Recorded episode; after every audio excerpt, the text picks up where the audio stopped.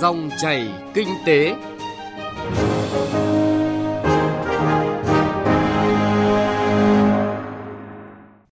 Biên tập viên Bá Toàn kính chào và cảm ơn quý vị và các bạn đang lắng nghe Dòng chảy kinh tế. Trong 20 phút của chương trình hôm nay, thứ ba ngày 15 tháng 10 năm 2019, chúng tôi sẽ chuyển tới quý vị những nội dung chính sau.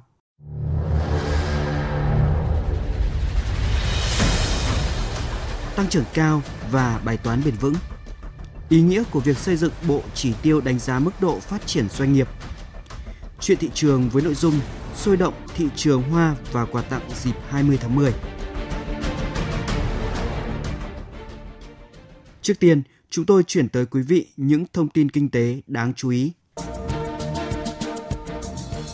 Vâng thưa quý vị và các bạn, những con số thống kê được Bộ Kế hoạch và Đầu tư đưa ra cho thấy bức tranh kinh tế xã hội nước ta trong quý 3 và 9 tháng năm nay có nhiều tín hiệu rất tích cực. Tuy nhiên, những diễn biến khó lường của tình hình kinh tế thương mại thế giới đang đặt ra cho nền kinh tế Việt Nam rất nhiều thách thức để có thể thúc đẩy tiêu dùng, đầu tư, nhất là đầu tư công để phát huy nội lực tăng khả năng chống chịu của nền kinh tế trước những diễn biến bất lợi từ kinh tế thế giới. Một thách thức lớn là tiến độ giải ngân đầu tư công rất chậm. Đây là một điểm nghẽn quan trọng của nền kinh tế. Nỗ lực cải thiện môi trường đầu tư kinh doanh của chính phủ và các bộ ngành địa phương tuy đã được thúc đẩy mạnh mẽ nhưng vẫn chưa đạt được sự đồng nhất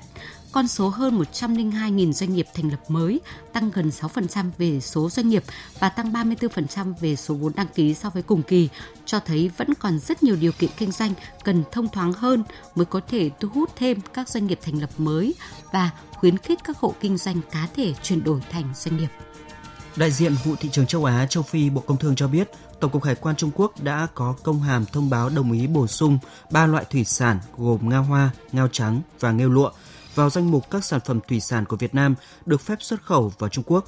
Như vậy, Việt Nam đã có 48 loài thủy sản được phép xuất khẩu vào Trung Quốc để làm thực phẩm và 36 loại được phép nhập khẩu làm động vật cảnh và một loại làm giống nuôi. Theo thống kê của Hải quan Việt Nam, 9 tháng năm nay, tổng kim ngạch xuất khẩu hàng thủy sản của Việt Nam sang Trung Quốc đạt hơn 831 triệu đô la Mỹ, tăng hơn 14% so với cùng kỳ. Theo đại diện Cục Quản lý nợ và Tài chính đối ngoại, Bộ Tài chính, lũy kế 9 tháng năm nay, tổng trả nợ của chính phủ khoảng 237.400 tỷ đồng, trong đó trả nợ trong nước khoảng 190.000 tỷ, trả nợ nước ngoài hơn 41.100 tỷ đồng. Đánh giá về tình hình trả nợ của chính phủ, đại diện Bộ Tài chính cho biết, việc thực hiện nghĩa vụ trả các khoản trả gốc lãi của chính phủ nằm trong mức đã được phê duyệt, đảm bảo đầy đủ đúng hạn theo cam kết. Tốc độ tăng kim ngạch xuất khẩu trong 9 tháng của khu vực kinh tế trong nước đạt 16%. Khác với các năm trước đây, động lực tăng trưởng của khối doanh nghiệp trong nước đến từ các mặt hàng thuộc nhóm công nghiệp. Cụ thể, trong khi xuất khẩu nhóm nông sản, thủy sản giảm gần 6% so với cùng kỳ năm ngoái, nhóm hàng công nghiệp chế biến tăng hơn 10%. Năm mặt hàng có kim ngạch xuất khẩu lớn nhất là điện thoại, máy vi tính, dệt may, giày dép, máy móc thiết bị, dụng cụ và phụ tùng khác – Năm nay, thành phố Hồ Chí Minh được giao chỉ tiêu thu ngân sách gần 400.000 tỷ đồng. Tuy nhiên thì đến thời điểm này mới thu được gần 72% kế hoạch dự toán. Trước tình hình này thì Cục Thuế Thành phố Hồ Chí Minh đang triển khai nhiều giải pháp để thực hiện tốt các nguồn thu.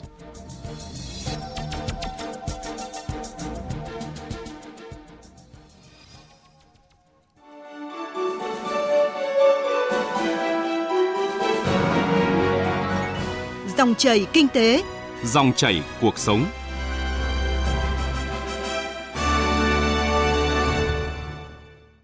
Thưa quý vị và các bạn, điểm nhấn trong chương trình dòng chảy kinh tế hôm nay, chúng tôi chuyển tới quý vị và các bạn nội dung ý nghĩa của việc xây dựng bộ chỉ tiêu đánh giá mức độ phát triển doanh nghiệp. Trước hết, chúng ta cùng điểm những thông tin đáng chú ý về đề án xây dựng bộ chỉ tiêu đánh giá mức độ phát triển doanh nghiệp thực hiện theo quyết định số 1255 của Chính phủ. Ngày 26 tháng 9 năm 2018, Thủ tướng Chính phủ ký quyết định số 1255 phê duyệt đề án xây dựng bộ chỉ tiêu đánh giá mức độ phát triển doanh nghiệp. Nội dung của đề án là lựa chọn các nhóm chỉ tiêu đo lường mức độ phát triển doanh nghiệp hàng năm của cả nước và từng địa phương, phân bổ theo ngành kinh tế, tỉnh, thành phố trực thuộc trung ương, bao gồm mức độ phát triển về số lượng doanh nghiệp, mức độ phát triển về lao động, mức độ thu hồi vốn đầu tư và tài chính, đầu tư và phát triển khoa học công nghệ,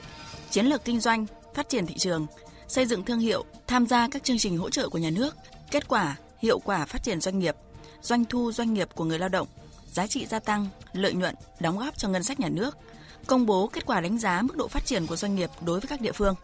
Đề án đưa ra các giải pháp để về đánh giá đầy đủ tính khả thi về phương pháp luận và nguồn thông tin phục vụ đánh giá mức độ phát triển của doanh nghiệp của cả nước và từng địa phương. Tham khảo kinh nghiệm của các tổ chức quốc tế, các quốc gia trong khu vực và thế giới về mức độ phát triển của doanh nghiệp. Đồng thời xây dựng nguồn thông tin đầu vào phục vụ tổng hợp, biên soạn bộ chỉ tiêu đánh giá mức độ phát triển doanh nghiệp của cả nước và từng địa phương nâng cao năng lực, chất lượng nhân lực và các nguồn lực khác phục vụ tổng hợp biên soạn bộ chỉ tiêu đánh giá mức độ phát triển của doanh nghiệp.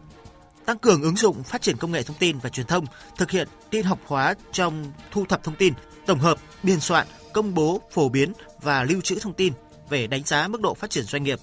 Từ năm 2018, đều đặn hàng năm, cơ quan chức năng công bố bộ chỉ tiêu đánh giá mức độ phát triển của doanh nghiệp của cả nước và địa phương.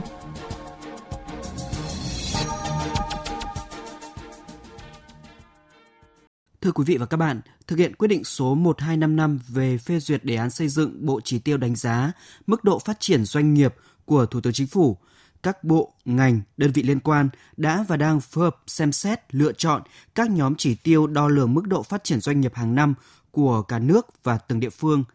Trong đó, các nội dung được chú trọng gồm mức độ phát triển số lượng doanh nghiệp, mức độ phát triển về lao động, mức độ thu hút vốn đầu tư, tài chính, đầu tư và phát triển khoa công nghệ, chiến lược kinh doanh, phát triển thị trường, xây dựng thương hiệu, mức độ đóng góp cho ngân sách nhà nước cùng nhiều chỉ tiêu khác.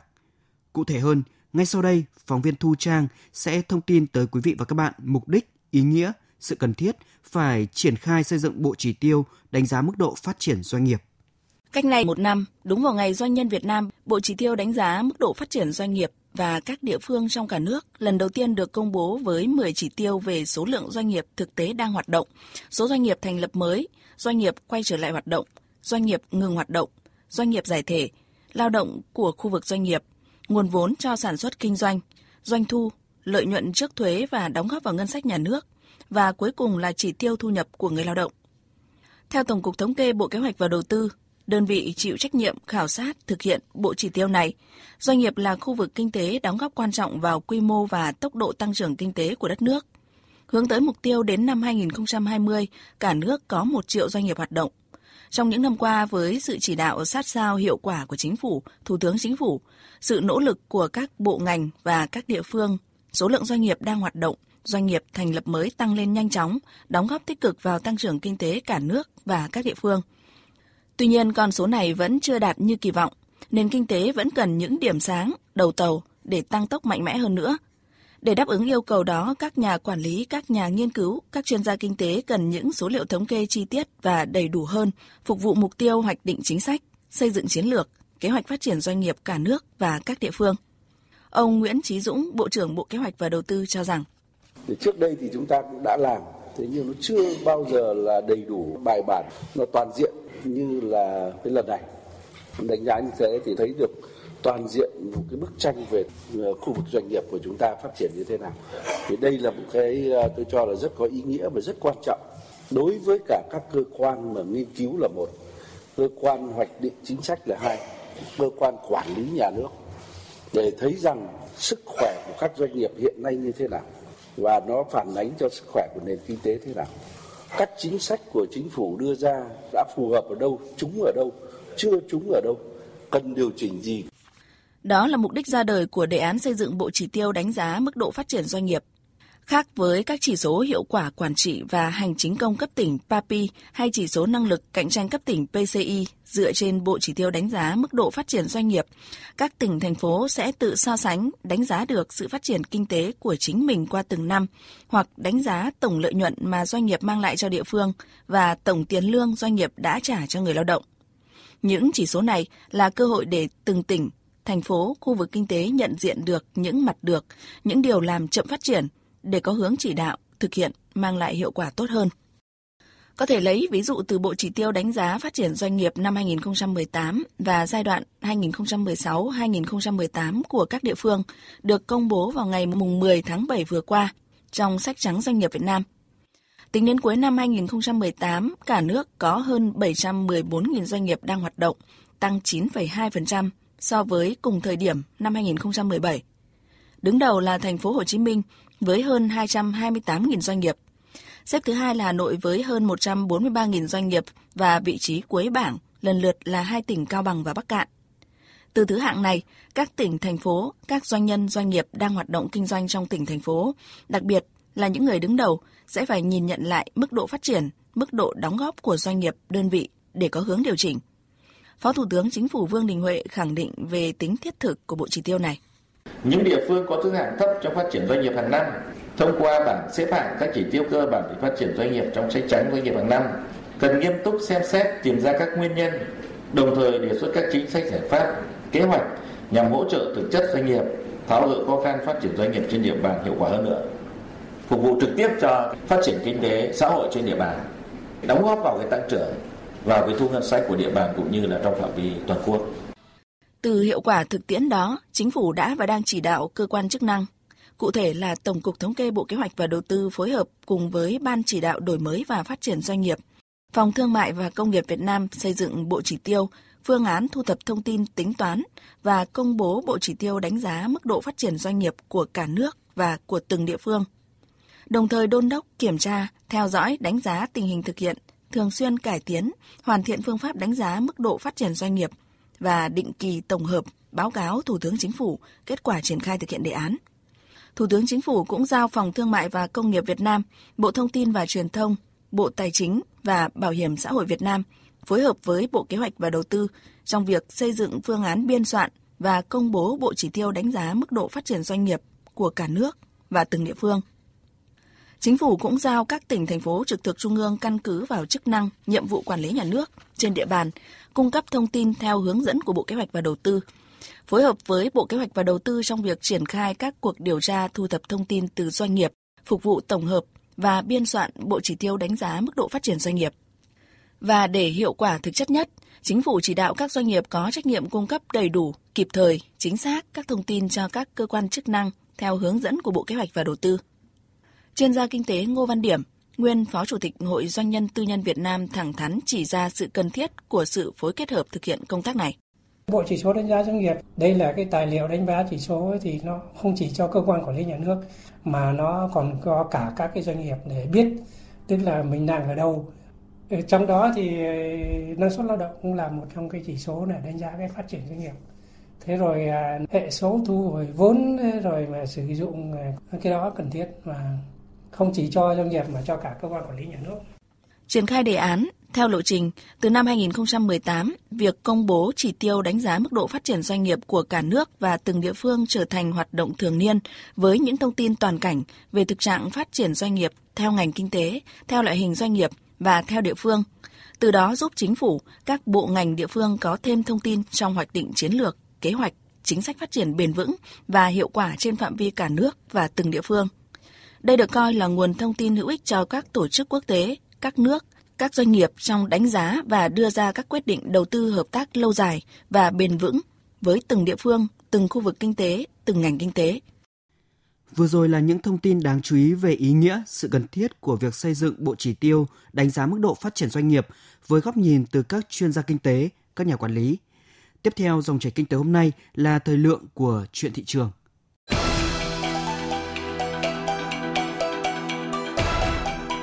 Chuyện thị trường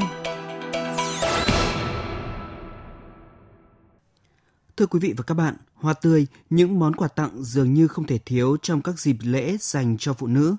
Những ngày này, chuẩn bị tới ngày 20 tháng 10, kỷ niệm ngày thành lập Hội Liên hiệp Phụ nữ Việt Nam, từ lâu đã được coi là ngày Phụ nữ Việt Nam. Các cửa hàng kinh doanh hoa tươi, quà tặng đã tấp nập người mua. Trong chuyên mục Chuyện thị trường hôm nay, chúng tôi sẽ thông tin tới quý vị và các bạn nội dung này. Thị trường hoa và quà tặng đã bắt đầu sôi động ngay từ đầu tháng 10, nhất là khi Ngày Phụ nữ Việt Nam 20 tháng 10 đang đến gần. Tại các cửa hàng hoa tươi trên nhiều tuyến phố lớn ở Hà Nội vốn đã rực rỡ sắc màu nay càng thêm nhộn nhịp người qua lại ké mua. Đặc biệt, số lượng hoa ngoại nhập về cũng nhiều hơn, đa dạng chủng loại màu sắc, giá thành để đáp ứng nhu cầu của đông đảo khách hàng. Chị Hồng Hạnh, chủ một cửa hàng hoa tại Lạc Long Quân cho biết. Sắp tới thì có cái dịp 20 tháng 10 ấy, thì sẽ phải nhập hàng về bán tùy theo yêu cầu của khách hàng thì các loại hoa sẽ được bán với giá khác nhau. À, có những cái lãng rất là rẻ thì chỉ khoảng trăm nghìn nhưng mà có những cái lãng thì cũng phải đến một triệu bởi vì tùy vào những cái loại hoa mà chúng tôi sẽ có những cái giá riêng. Hoa hồng, Đà Lạt là được yêu thích nhất bởi vì ờ, những cái cánh hoa rất là đẹp và cái màu sắc cũng rất là lạ nữa. Giá cả cũng là phải chăng khoảng 15 nghìn một bông 20 bông khoảng 250.000 đồng. Còn những cái loại hoa nhập như là hoa lan hoặc là hoa Ecuador thì đắt hơn một chút. Thì ờ, dao động khoảng từ 10.000 đến 30.000 đồng mặc dù là các giá cả có bị ờ, tranh lệch nhau nhưng mà những cái loại hoa đẹp thì mọi người sẽ vẫn ủng hộ hơn ai cũng thích một cái lãng hoa đẹp với cả cái màu sắc cũng rất là sang trọng mỗi loài hoa đều có những ý nghĩa khác nhau. Chính vì vậy, tùy vào mục đích mong muốn của mỗi người mà người bán tư vấn để cho người mua lựa chọn. Sau đây là một số chia sẻ của khách hàng mà chúng tôi ghi lại được. Vào ngày 20 tháng 10 thì thường sẽ mua hoa hồng bởi vì hoa hồng là biểu tượng của tình yêu, thường tìm hiểu cái ý nghĩa và số lượng của những bông hồng đó rồi sau đó mình sẽ mua. Theo mình biết thì hoa lan là một loài hoa có ý nghĩa cho sự yêu mến này, biết ơn và trân trọng nên là mình thường mua những nhành lan về để tặng mẹ vào mỗi dịp ngày 20 tháng 10. Vài năm gần đây, bên cạnh các sản phẩm từ hoa tươi thì hoa sáp, hoa khô, hoa lụa cũng được các khách hàng ưa chuộng. Nếu như những bó hoa tươi chỉ từ 3 đến 5 ngày là tàn thì những bông hồng sáp có giá trị sử dụng lâu bền hơn nhiều. Những bó hoa hồng sáp có màu sắc bắt mắt, hương thơm kèm giấy gói và hộp quà khá sang trọng. Ngoài hoa hồng sáp, nhiều khách hàng năm nay đã lựa chọn hoa oải hương khô nhập khẩu từ Pháp để làm quà tặng cho các chị em nhân dịp 20 tháng 10. Nhiều cửa hàng bán hoa hồng sáp và hoa oải hương khô trên mạng cũng đã tất bật với các đơn đặt hàng. Một số khách hàng chia sẻ. Ừ, như mọi năm thì sẽ đặt hoa tươi để tặng bạn gái của mình nhưng mà năm nay đấy hoa sáp cái mẫu mã nó rất là đẹp cho nên là mình đã đặt một bó oải hương bằng hoa sáp cùng với lại một thỏi son order từ Pháp để tặng bạn gái mình Năm nay chọn mua hoa sáp như mọi năm để tặng cho mẹ. Hy vọng là mẹ mình sẽ thích món quà này. Cùng với hoa thì nhiều loại quà tặng như là mỹ phẩm, trang sức làm đẹp cho chị em cũng được người tiêu dùng quan tâm. Tùy theo độ tuổi cá tính sở thích của người được tặng và khả năng tài chính của người tặng mà có những lựa chọn khác nhau. song cho dù là hoa hay quà tặng vật chất, số lượng và giá trị quà tặng có lẽ vẫn không quan trọng bằng sự chân thành. Dù là ngày thường hay trong các dịp lễ, phụ nữ cần nhất vẫn là sự thương yêu, quan tâm và chia sẻ. Hy vọng quý vị thính giả có thể lựa chọn được những món quà ý nghĩa và phù hợp để tặng cho những người phụ nữ thân yêu bên cạnh mình trong dịp lễ 20 tháng 10. Thưa quý vị, phản ánh thị trường hoa và quà tặng dịp 20 tháng 10 cũng đã kết thúc dòng chảy kinh tế hôm nay. Chương trình do biên tập viên Bá Toàn và nhóm phóng viên kinh tế thực hiện. Cảm ơn quý vị đã quan tâm theo dõi. Xin chào và hẹn gặp lại quý vị và các bạn. Thông tin nhanh, chân thực, phân tích sâu những diễn biến thị trường, vấn đề kinh tế. Các chuyên mục hấp dẫn, cà phê doanh nhân, chuyện thị trường, kinh tế số. Dòng chảy kinh tế phát sóng lúc 9 giờ 5 phút đến 9 giờ 25 phút và phát lại vào 13 giờ 25 phút đến 13 giờ 45 phút các ngày từ thứ hai đến thứ sáu hàng tuần trên kênh thời sự VOV1 của Đài Tiếng nói Việt Nam. Dòng chảy kinh tế, dòng chảy cuộc sống. Dòng chảy kinh tế, dòng chảy cuộc sống.